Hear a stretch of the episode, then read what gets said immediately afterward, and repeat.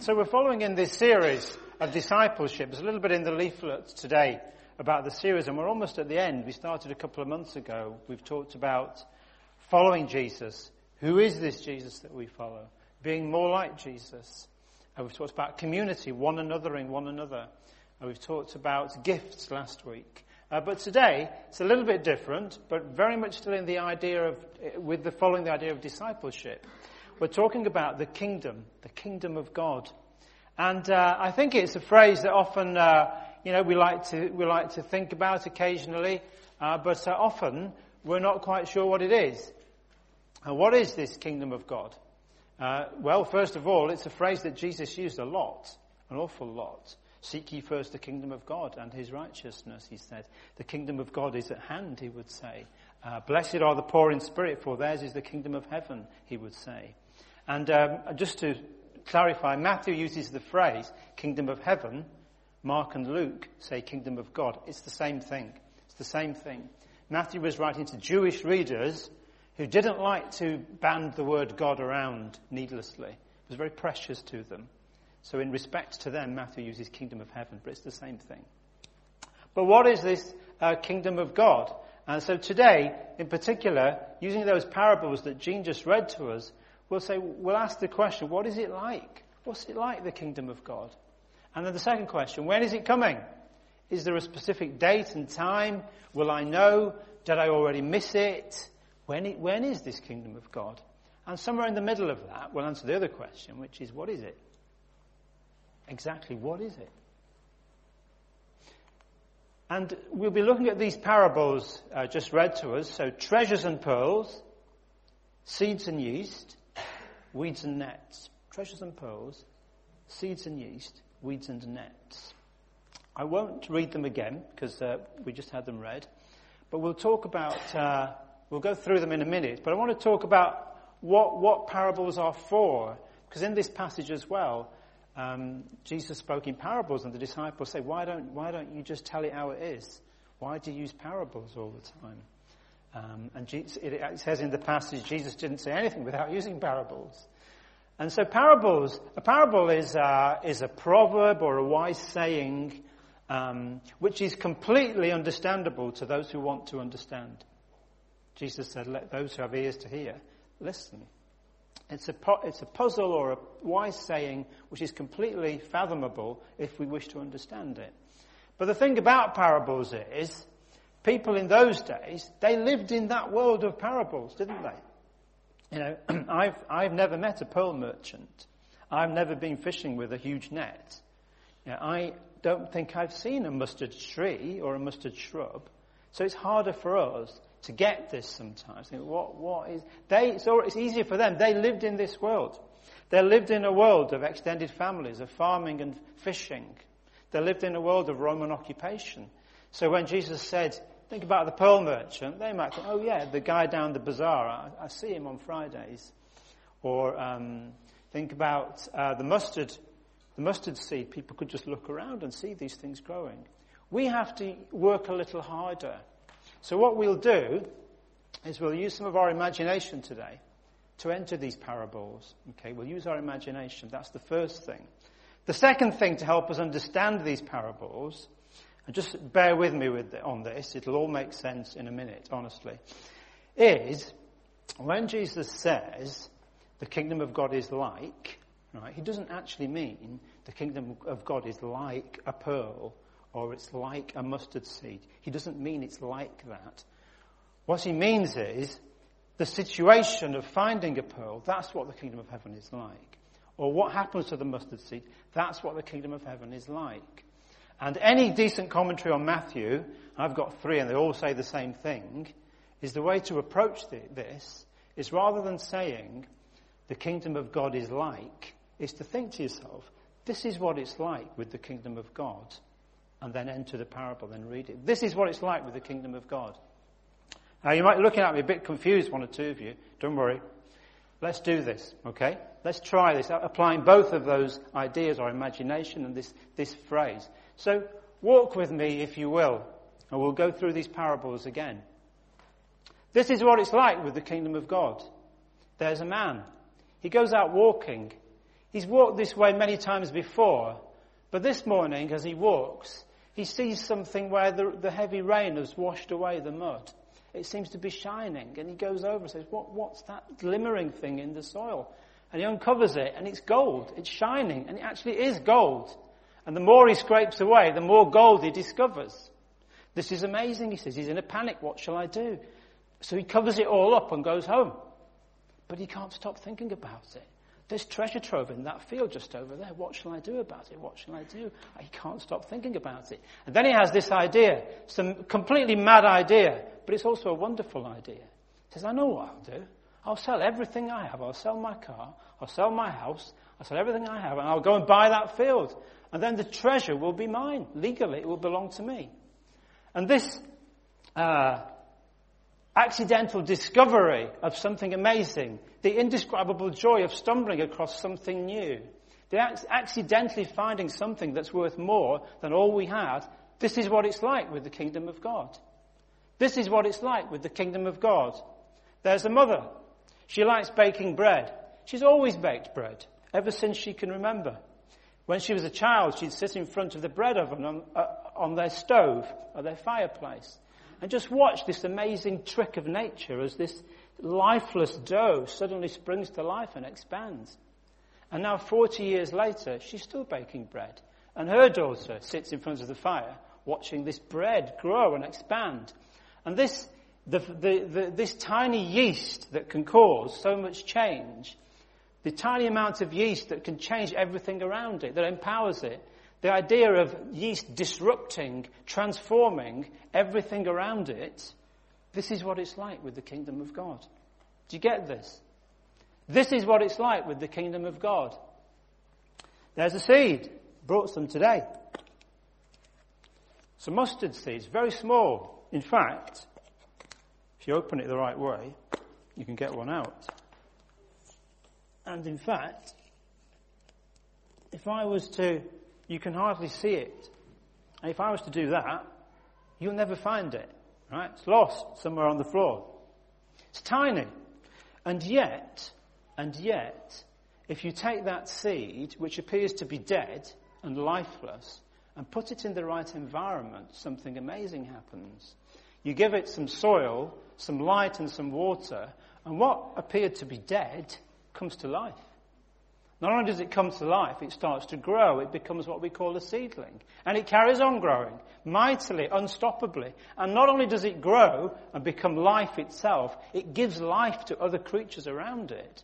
So this idea of something dead coming to life, growing mightily, unstoppably, this idea of something that seemed to be dead, enabling life to everything around it, surprisingly, amazingly, unstoppably, this is what it's like with the kingdom of God.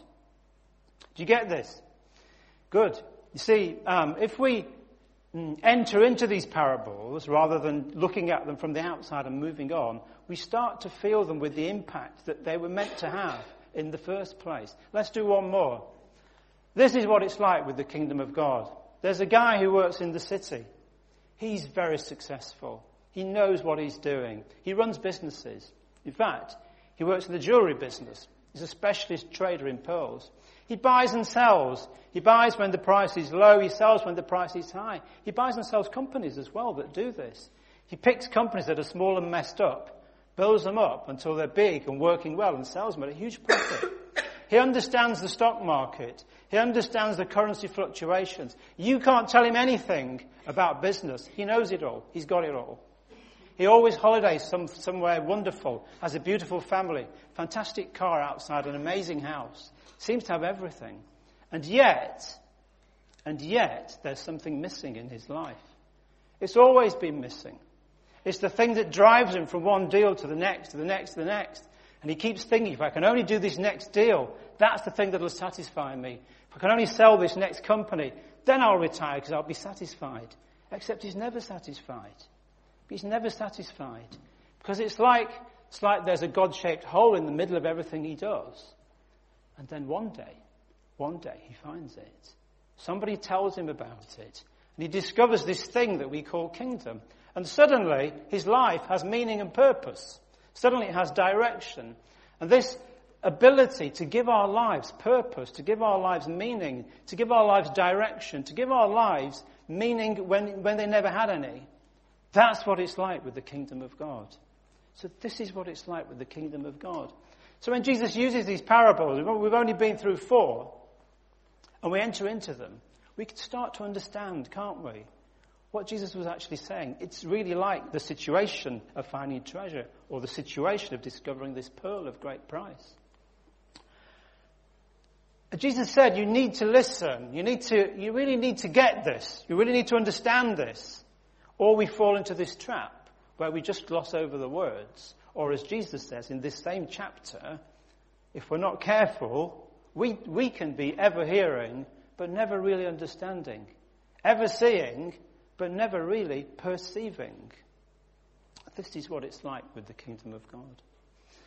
So, having um, been through those parables imaginatively, let's go them through them again analytically, which is kind of what we're more used to, and just uh, lift the lid on them a little bit more and see what else do those parables tell us about the kingdom of God, about the nature of this kingdom of God. So, treasures and pearls, first of all. Both of these parables are about the joy of discovering something amazing, which we didn't know was there. It's like the homeless guy. It's not a sacrifice. He's getting something that's worth far more than anything he could ever have. They are both about discovery. But there is a difference between these two parables. Can anyone guess what it is? Discovering treasure in a field and finding a pearl. It's a little bit subtle. The difference is Treasure is about pure accidental discovery. Sometimes in life we're, we're, not actually looking, but the kingdom finds us. That's what happened to me as a student. I, I wasn't looking for religion, particularly. I wasn't searching for it. I thought I had everything, had it made, knew what I was doing. But the, the kingdom found me. And, and I was amazed. I didn't know there was anything like that. But the pearl is not about accidental discovery. It's about people relentlessly, endlessly searching. And some people are endlessly searching in life to find meaning. Endlessly looking for one thing after another after another. Going to one type of class after another, one type of religion after another. So that's the difference between the two parables, both about the joy of discovery, but one is about relentlessly, endlessly searching. This is what it's like with the kingdom of God. Seeds and yeast. Again, there are similarities and differences between these two parables. Little, both parables are about the idea that little is great when God is at work. Tiny things can have enormous consequences when God is at work. Both of them result in huge growth. Kingdom work p- produces disproportionate consequences. A single, you might be the only Christian in your street. You might be the only Christian in your workplace. Well, guess what? God loves to use the smallest, weakest thing. Paul tells us God deliberately chose the weak in order to shame the strong. God deliberately chose the foolish in order to shame the wise. God, God's kingdom has disproportionate consequences when we hand it over to Him. Both of them are about little is great, but there's a difference as well between these two, okay? The seed represents growth, doesn't it? It's kind of um, but, but, methodical growth. Every year it grows a bit more, doesn't it? A plant, uh, you water it, you feed it, and it grows in, in, a, in a predictable way. And if we surround ourselves, as we should, with prayer, with reading the Word, with fellowship, with going out and trying to do the Word, we too will grow like that seed. It's predictable growth. It happens. But yeast is different, right? Yeast doesn't grow. Yeast doesn't make the bread big by growing. Somehow, yeast calls forth growth. Somehow it catalyzes, it, it disrupts, it disrupts, it transforms. A seed infiltrates, it permeates, it subverts. And sometimes the kingdom of God does this. Whole, um, whole structures, world systems can be changed by a few Christians. I remember the um, Stop the Traffik movement some years ago has made huge strides forward in, in the area of trafficking children. Still a long way to go, but a few Christians have had massively disproportionate effects because God was working there. It wasn't growth, it was transformation. That's different. So yeast is about transformation. Um, it's about disruption. It some, can be about subversion. It's about change on a big scale, disproportionate scale. So the two parables, one is about extensive growth, that's the seed, but one is about intensive transformation. And both are aspects of the kingdom, because this is what it's like with the kingdom of God. And then the two parables, the other two parables, the weeds and the nets are different. These are different from the other four, okay? And we'll talk about that in a minute. Darnel, which was a weed, looks like very similar to wheat. And it grows and it looks the same until the ears form, but it's poisonous. And by then, the roots have, ta- have, have intertwined, have tangled into each other. It's very hard to separate. So much so that it was uh, an act of revenge that was well known in Jesus' day, that was specifically forbidden under Roman law. So again, people got this straight away. Oh, right, yeah, we know about that. That's what happened in that field where somebody sowed darnel among the wheat. That, that was something that happened. The roots become entangled. And the point uh, of this parable and the nets is that actually evil will remain around us. Even as people are discovering treasure, even as people are discovering the pearl of great price, even as are, the kingdom is growing and transforming as seeds and yeast, even as all that's happening, there will still be evil around us. And we know that. We see that. That is, that is the world we live in. Sometimes we won't know the difference, says this parable, for a long time. In the parable of the weed, of the, um, of the weeds and the wheat, they don't know the difference until the end of time, when they are separated. But both parables speak about division. There will be a division in God's kingdom at some point. And both speak of the need for urgency for immediacy, and for patience sometimes. Okay, so um, we've talked somewhat about what the kingdom of God is like. It's like going out and finding treasure. It's like what happens when we plant the mustard seed. But we haven't actually said what it is, have we? What is it? Could we define it? Can we just nail it down in a line that's easy to remember? Well, it's hard to define something which stands outside of space and time to some extent. But I think this works. the kingdom of God is any place or any person under God's authority. Any place or any person where Jesus reigns. So the kingdom of God is any place or any person under God's authority.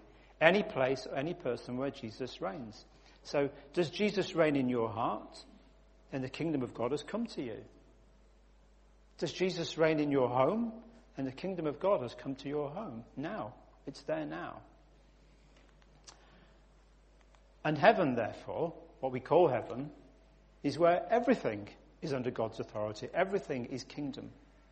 There's a, there's a simple way of looking at it, of the kingdom of God. So we've spoken, or I've spoken about what the kingdom of God is like, uh, what it is to some extent. But as disciples, I want to do this last question, which I think could be the most important, which is when, when do these things happen and um, when is this kingdom of God thing? So let's talk about that, lastly.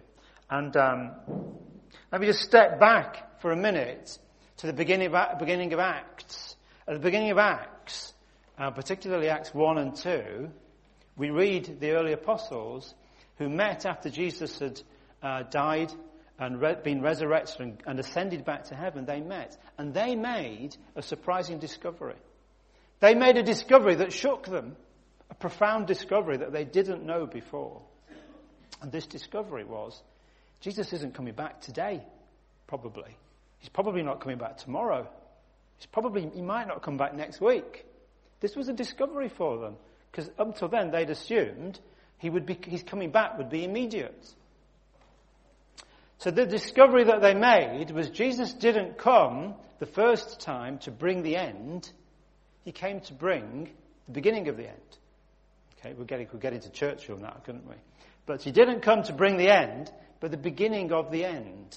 Let's try and just open that up and see what that means. You see, here are the two, two uh, hugely significant historical events. One of them has happened, one of them we, we await, we're waiting to happen, we're still waiting for. The first historical event is that Jesus came to this earth. He lived and died on a cross, was resurrected and ascended back to heaven. That's the first historical event. The second event is his second coming.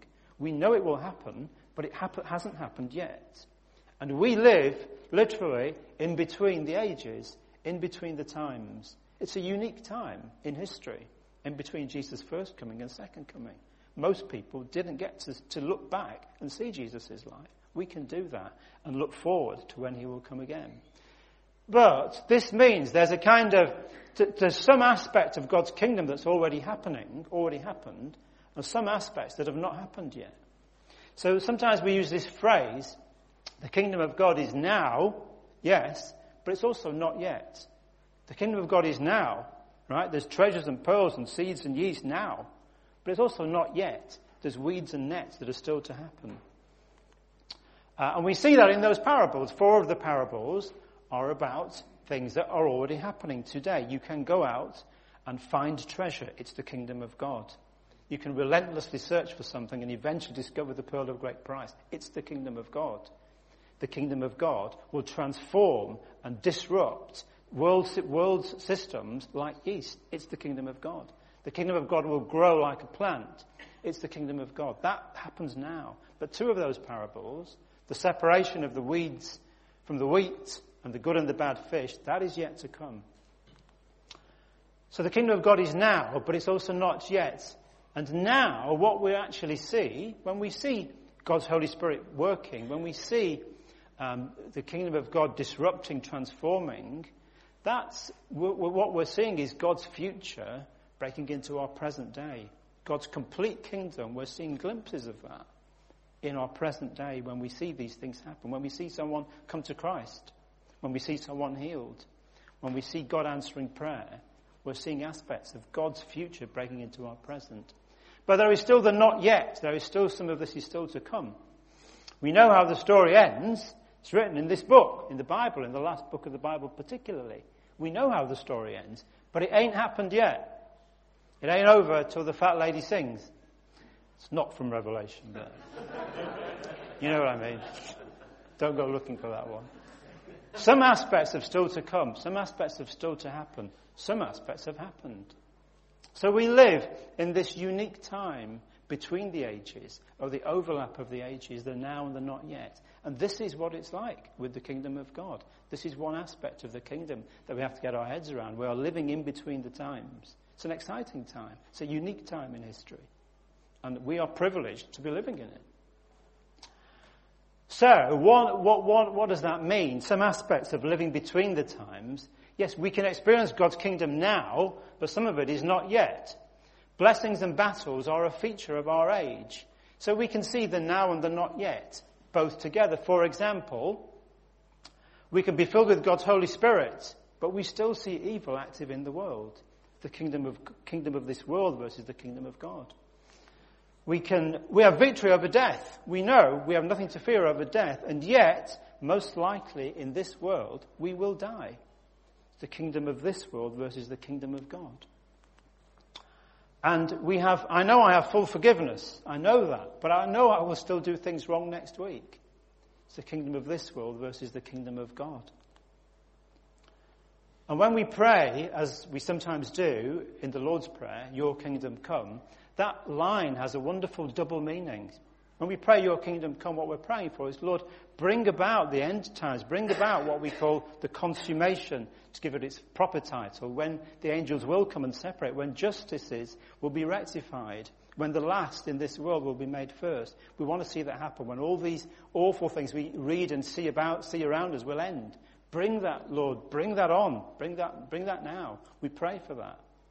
But we also mean when we pray, Your kingdom come, Lord, Today, when I meet this person in the office and when I have this difficult conversation, I pray for your kingdom to come in that, in that situation. I pray for your kingdom to come in my family life, in that relationship that I'm struggling with, in this situation. Lord, bring, give me aspects of your kingdom that I can talk about today. Give me, give me treasures and pearls that I can use today. The now and the not yet. So, often, as Christians, we often, when we think of the kingdom of God, I think, we often think into the future. We often talk about the not yet part, and we don't probably talk enough about the now part. Often, uh, we reduce evangelism down to Jesus the ticket. You say, have you got your ticket? Have you got your ticket to heaven? Have you said your four-line prayer? Have you got your ticket to heaven? Make sure you've got your ticket to heaven. But we so, talk so much about Jesus the ticket, we sometimes forget about Jesus the treasure, here and now. It's not just about waiting for something great to happen. Jesus, the treasure, is here and now. And we should be talking about that. We should be signs of that treasure. We should be bringers of that treasure.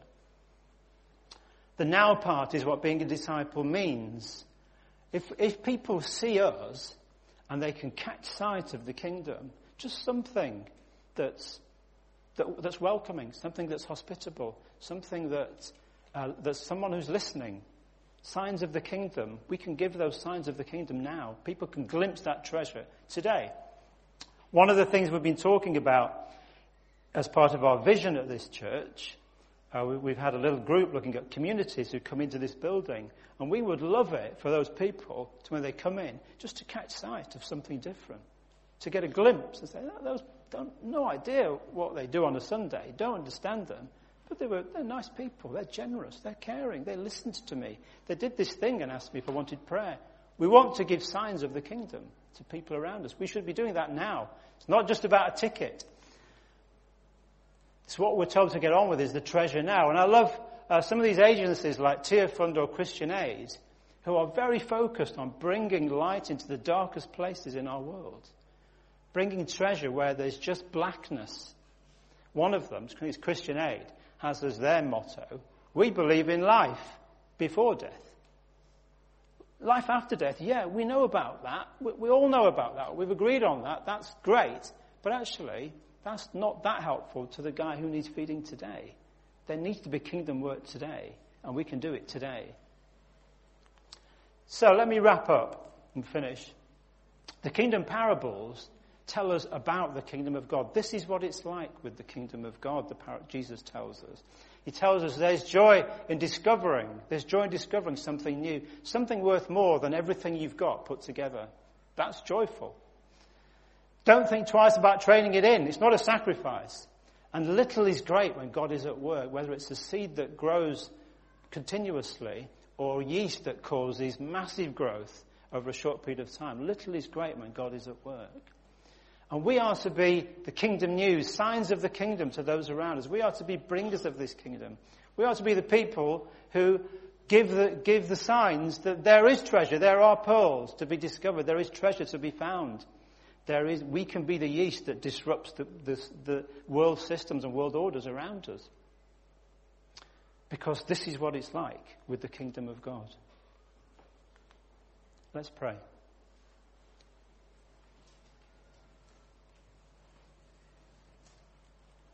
Heavenly Father, as we think of, uh, of your kingdom, Lord, and, and we think uh, our minds go forward to the future, to the glory and the splendor and the majesty, Lord, we love all that, Lord, and we look forward to that, Lord. But Lord, we want to be signs of your kingdom here today.